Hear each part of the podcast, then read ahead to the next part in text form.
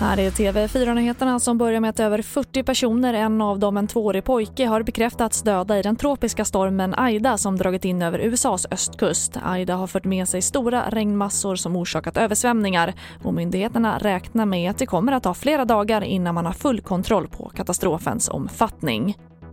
Och en medlem av terrororganisationen IS har erkänt att han var inblandad i morden på flera amerikanska gisslan i Syrien åren 2014 och 2015.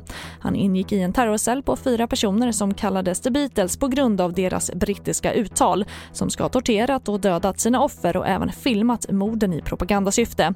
Ledaren för gruppen ska enligt amerikansk militär ha dödats i ett flyganfall i Syrien 2015. Och så avslutar vi med gårdagens VM-kvalmatch där de svenska fotbollsherrarna kammade hem seger mot Spanien med 2-1. De svenska målen gjordes av Alexander Isak och Viktor Claesson och matchen spelades framför den efterlängtade publiken på hemmaplan. Här har vi anfallare Dejan Kulusevski. Alltså, jag tycker vi är bättre än vad, vad vi tror vi är. Och helt ärligt, jag tror att vi skulle kunna vinna den här matchen med mycket mer. Vi måste visa upp mer mod för att eh, jag är stolt för vi är, vi, är, vi är ett riktigt bra lag. Ja, heja Sverige och det får avsluta TV4-nyheterna. Jag heter Charlotte Hemgren.